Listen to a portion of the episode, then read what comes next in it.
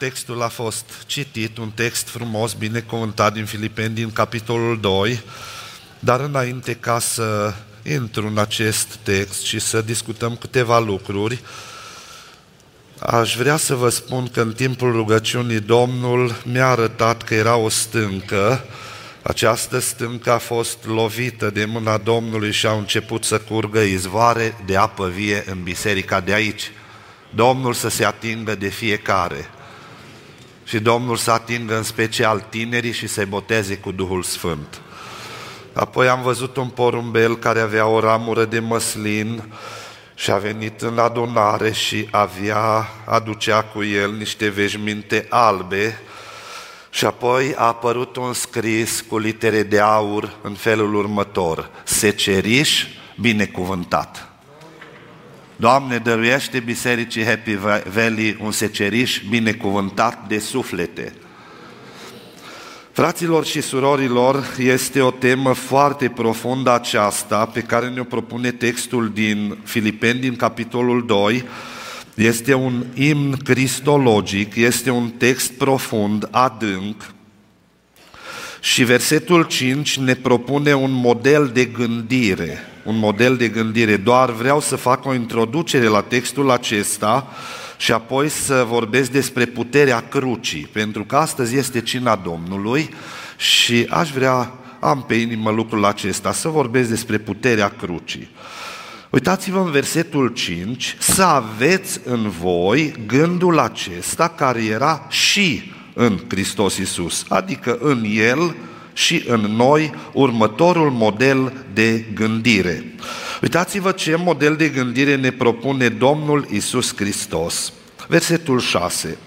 El măcar că avea chipul lui Dumnezeu, n-a crezut ca un lucru de apucat să fie deopotrivă cu Dumnezeu și imediat urmează planul slujirii sau gândul slujirii. Și acesta ar trebui să-l avem și noi. Versetul 7. S-a dezbrăcat pe sine însuși și a luat un chip de rob, făcându-se asemenea oamenilor. Gândul slujirii. Vedeți, în timpul acela existau trei feluri de robi. Era robul ca om de încredere al stăpânului, ca om al casei. Amintiți-vă că sutașul Corneliu avea astfel de robi.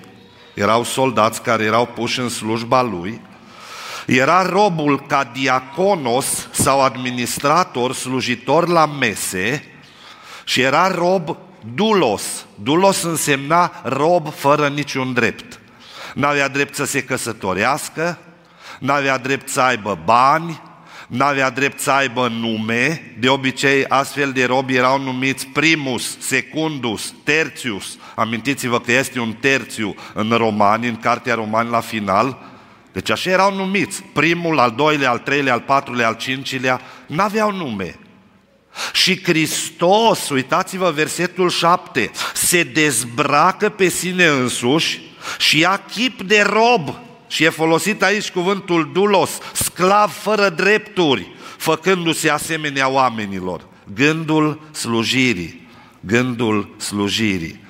Doamne, binecuvintează slujitorii cu gândul slujirii dar binecuvintează și oamenii care stau în jurul nostru și așteaptă de multe ori, măi, tu ești slujitor, și ei să fie slujitori și să aibă gândul slujirii. Domnul să ne ajute pe toți.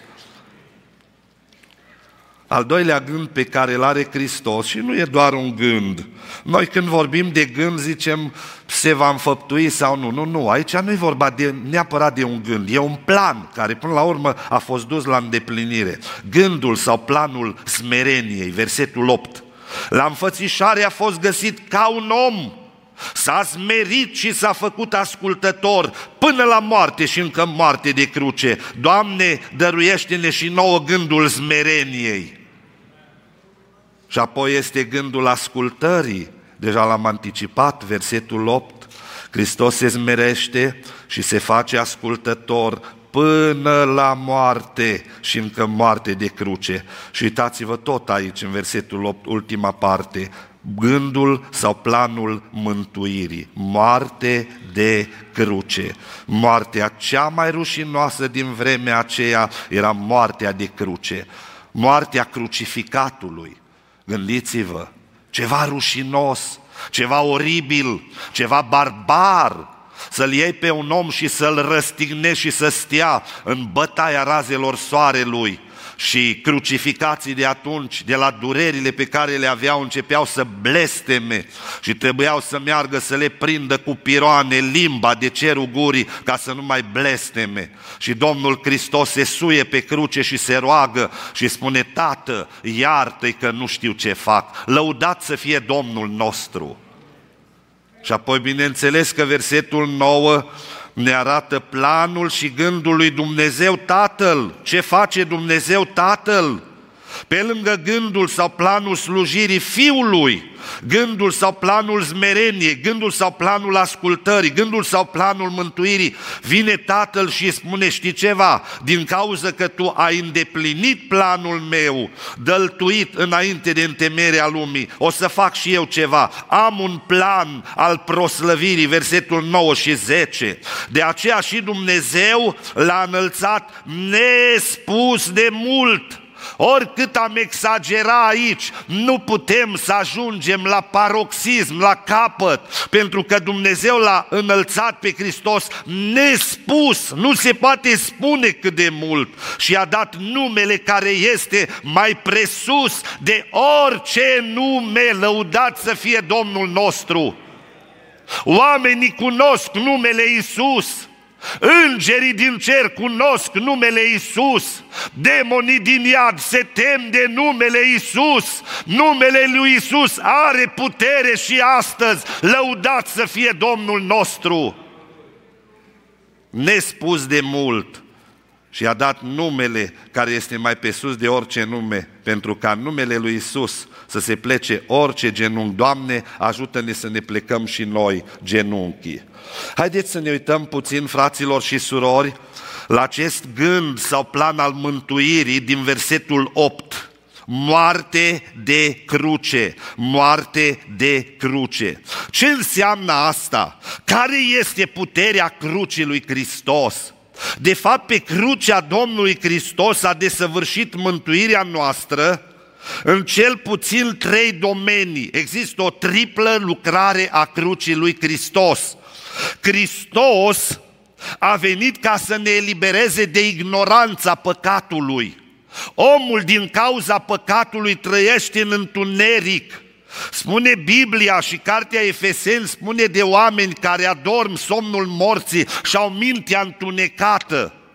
A venit Hristos ca profet al lui Dumnezeu și El a zis, eu te eliberez, omule, de ignoranța păcatului, de întunericul păcatului, de mintea întunecată. Eu vreau să te eliberez, eu vreau să vin și să fiu profetul lui Dumnezeu pentru tine. Eu vreau să aduc lumina cunoștinței lui Hristos, să strălucească pe fața lui Dumnezeu, să se bucure Dumnezeu de lumina cunoștinței lui Hristos din adunare.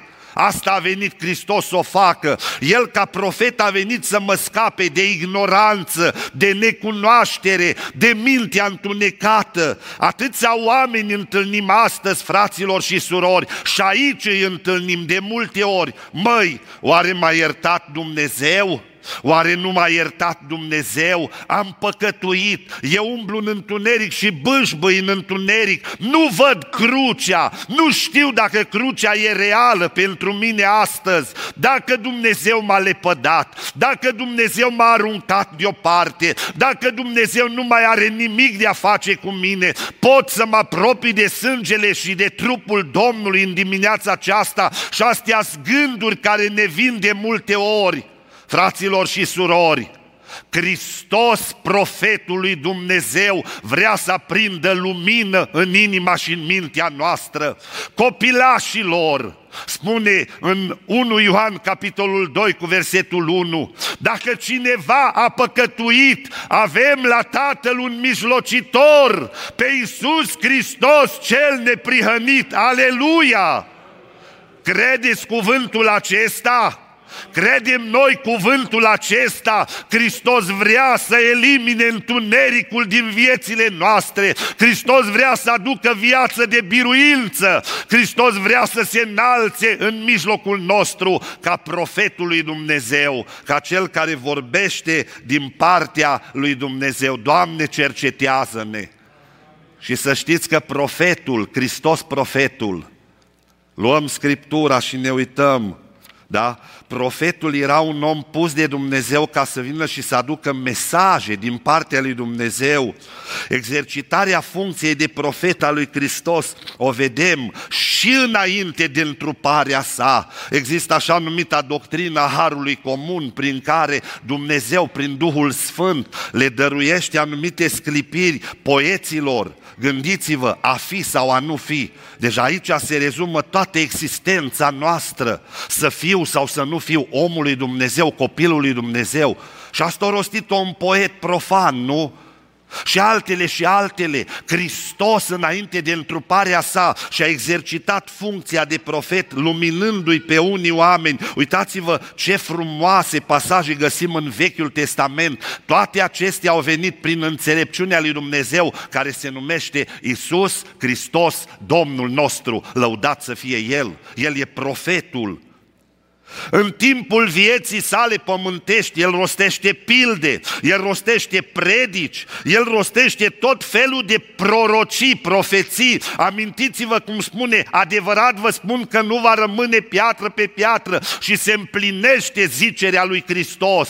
Nu? În anul 71, generalul Titus vine și dărâmă Ierusalimul și demolează tot și templul este demolat și nu rămâne acolo piatră pe piatră. În anul 135, Ioan Hircanul a pus chiar un, un plug să treacă prin Ierusalim și să demonstreze că nu mai există nicio fundație, nicio temelie acolo. De ce? A profețit Hristos și ceea ce vorbește Hristos se împlinește, lăudat să fie Domnul. Hristos ca profet este încă în mijlocul bisericii sale.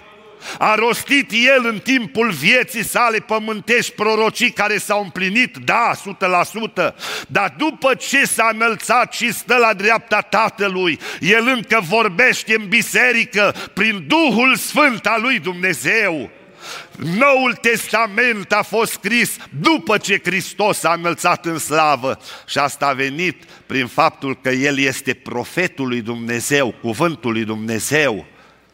Dar și prorociile din ziua de astăzi vin tot prin Duhul pe care l-a turnat Hristos în ziua cinzecimii și pe care îl va turna până la capătul vremurilor. De ce? Hristos încă își exercită funcția sa de profet. Vreau doar să vă spun că undeva prin anii 2000, la începutul anilor 2000, îmi spunea o soră bătrână din Cluj că a avut un vis din partea lui Dumnezeu cu harta Rusiei care a început să coboare, să coboare, să coboare și a luat o parte din harta României. Uitați-vă ce se întâmplă în Rusia posibil să se întâmple. Ne rugăm să nu se întâmple. Nu vrem să se întâmple așa ceva, dar văzând scena politică a lumii ne dăm seama că Dumnezeu deja știa lucrurile astea cu mult înainte, fraților. Vreau să vă spun altceva. Era la ocina Domnului pentru că suntem aproape de trupul și sângele Domnului. Era la ocina Domnului lângă Cluj, la Corpadea și printr-un frate proroc de acolo iese o descoperire dată unuia din biserică. Așa vorbește Duhul Sfânt. Vedeți, Hristos ca profet vorbea prin Duhul Sfânt. Așa vorbește Duhul Sfânt, bărbatule, astăzi să nu te atingi de trupul și de sângele meu pentru că încă nu te-ai mărturisit, încă ai păcat păcat ascuns și dacă te vei apropia în tip necorespunzător, nevrednic de trupul și sângele meu, are să-ți ia foc casa. Auziți prorocie? Omul s-a cercetat, o zis, îmi pare rău, nu știu ce prorocie este asta, dar eu m-am cercetat, eu o să iau din trupul, din sângele Domnului și a luat. Dar când a ieșit pe pragul bisericii să plece acasă, puteți cerceta, vă pot da legături, da? Casa lui era în flăcări. În vale, casa lui ardea. Omul ăsta locuia la Gădălin, lângă Corpadea și când a ajuns acolo, a văzut, casa lui era în flăcări. De ce? A vorbit Dumnezeu. Dar frații de atunci n-au fost ca mulți din vremea noastră. Au zis, măi, eu vorbit Domnul, omul a păcătuit, hai să-i facem o casă nouă. Și au făcut o casă nouă. Și într-un fel a fost bine că i-a ars casa. Dar el și-a luat lecția. Și-a luat lecția că trebuie să pocăiască. Vedeți, la cina Domnului vine Hristos, profetul, și îți vorbește. Iar asta mă, mă înfioară. La Juc, unde locuia fratele Simeonuc, socra lui era un vas de lucru extraordinar. Și într-o zi merge fratele Ilie Ghirișan și le spune, oameni buni, eu nu știu câți din biserica asta sunt pregătiți de răpire. Hai să ne rugăm. Și s-au rugat. Și sora Lina, soacra lui Simeonuc, cade ca într-o răpire sufletească în timpul bisericii și frații se ridică din respect pentru Domnul și o ascultă și femeia asta începe să spună, văd, văd, văd, se uitau toți, ce vede femeia? Văd o prăpastie și o punte peste prăpastie. Puntea a pus-o Hristos prin jertfa Lui. Văd familia cu tare, trece pe punte și s-a uitat bătrâna. Trece, trece, au ajuns mântuiți. Văd familia cu tare, trece și ăștia au ajuns mântuiți. Văd familia cu tare, soțul și-a luat în spinare pe nevastă, că asta nu voia să meargă pe punte. Și zice, o dus, o dus, au ajuns mântuiți. Și până la urmă i-a văzut pe niște tineri din biserică ce discutau în vederea căsătoriei. Zice, îi văd și pe cutare și cutare. Nimeni nu știa despre ei. Ei voiau să pună înaintea Domnului și asta le-a venit ca o confirmare că ei erau hotărâți de Dumnezeu să meargă împreună și s-au și căsătorit. Și pe ăștia i-au văzut că trecut. Ei, fraților și surori, când vine Duhul Sfânt într-o biserică și vede cine și cum este pregătit pentru răpire, mântuire, atunci vine Domnul Hristos și își exercită oficiul de profet al lui Dumnezeu. Doamne, cercetează Biserica Happy Valley și în ziua aceasta să luăm ca un cuvânt profetic din Scriptură. Avem la Tatăl un mijlocitor, lăudat să fie El. E Iisus Hristos, Domnul nostru, slăvit să fie Domnul nostru. Al doilea oficiu pe care îl găsim în ființa Domnului Hristos, în lucrarea crucii, da? Uitați-vă ce spune aici, moarte de cruce. Al doilea mare oficiu îl găsim pe Hristos ca preot, ca mare preot al lui Dumnezeu. Și marele preot este prezent aici, la cină, în ziua aceasta. Slăvit să fie El!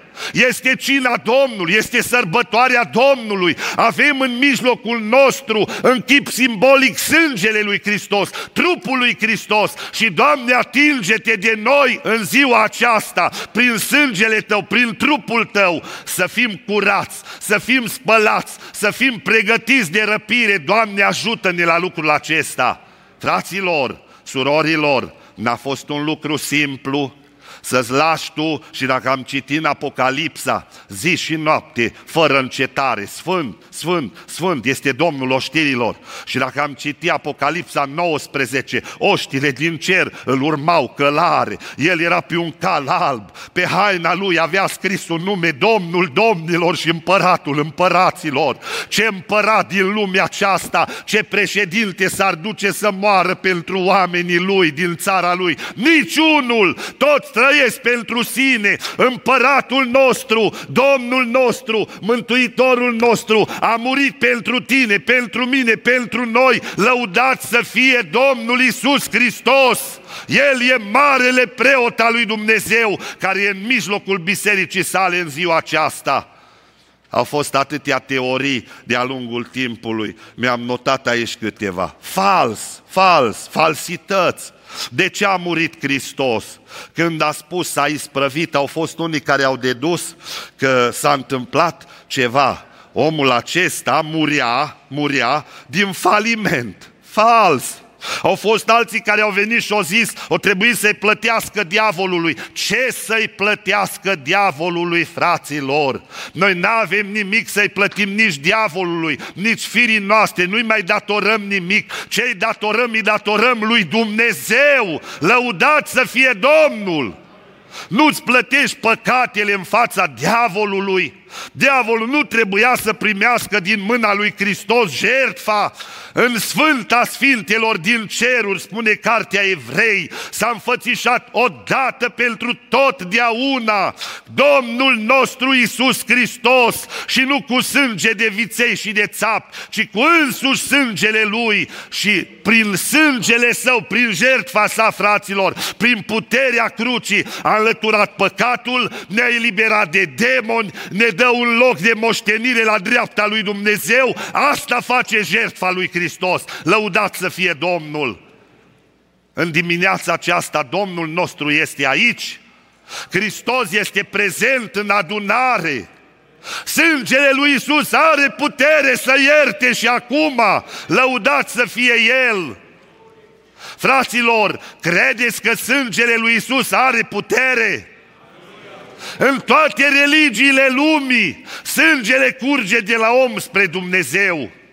Du-te și vezi-l pe budist, cum să chinuie și până la urmă depune eforturi și până la urmă poate și-ar da sângele din el numai să fie primit de divinitate. Du-te și vezi-l pe musulman, vezi pe alții, pe alții, pe alții. La tot sângele încearcă să meargă de la om spre Dumnezeu. În religia creștină, în creștinism, sângele curge de la Dumnezeu spre om. Nu există soluție să șteargă crimele de pe mâinile criminalilor. Nu există soluție ca să șteargă păcatul curvarului. Am întâlnit om care a stat la masă cu mine și a zis, atâtea sute de femei au fost în viața mea. Are putere Dumnezeu să scape pe un astfel de om de păcat? Are putere! Cu Dumnezeu are atâta putere încât pe un criminal ca Hitler, ca Stalin, ar putea să șteargă tot, să ierte tot, să dea un dosar nou și să-i spună de astăzi ești fiul, fica mea. Aceasta e puterea crucii lui Hristos. Lăudat să fie Domnul! Hristos este aici în mijlocul nostru în adunare și în dimineața aceasta să ne apropiem de trupul și sângele Lui. Doamne ajută-ne!